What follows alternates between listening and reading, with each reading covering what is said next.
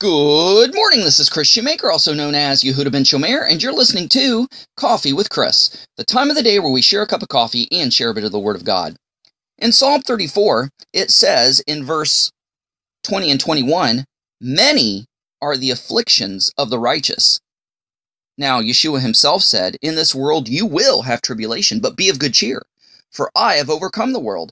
So we we're not really promised much, but we're promised affliction but we're promised deliverance and sustenance through the affliction. It says, Many are the afflictions of the righteous, but he, God, will deliver them from them all.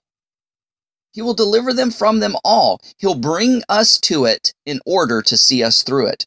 Now, verse 21 is a prophecy of Yeshua the Messiah when he was dying on the cross. It says, The Lord shall guard all their bones. Whose bones? The bones of the righteous and not one of them shall be broken. Now, even in the Gospels, when you read about the crucifixion in one of the Gospels, it says, and so as to fulfill the prophecy, not one of the, his bones will have been broken. They went to break Jesus' bones and realized he was already dead because they already broke the bones of the two other um, uh, uh, prisoners, uh, malefactors, thieves that were crucified on the other, um, each side of them. And they did this to hasten and quicken their death before the Sabbath came. But they went to Yeshua and realized that he was already dead, so they didn't break his bones. So let's put these two verses together and and understand really what it means. It says, Many are the afflictions of the righteous. And remember, this is a prophecy about Yeshua. Many are the afflictions of Yeshua, but he, God, will deliver him from them all. Wait a second. How did the Lord deliver Yeshua from all his afflictions? Didn't he die? I wouldn't call that a deliverance from affliction, would you? Verse 21 says, The Lord shall guard all his bones, and not one of them shall be broken. Well, yeah, his bones weren't broken on the cross, but he still died. How is he delivered from all his afflictions? Ha ha, wait.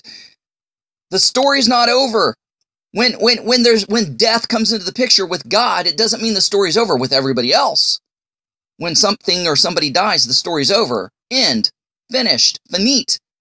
But not with God. God is a God of the living and not of the dead. God is a God of miracles. God is a God of resurrection. Many are the afflictions of the righteous, and he will deliver them from them all. How does he deliver us from them all? How does he deliver us from death?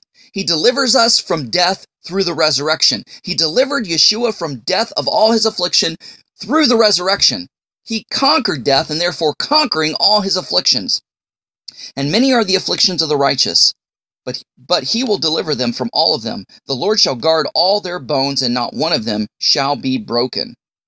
Wow, what an awesome and great promise that the death isn't the end for us, that the death is actually the gateway to our deliverance from affliction through the resurrection. Hold on to that promise today. Guys, thanks so much for listening. Go out there and have a great day. Shalom and God bless.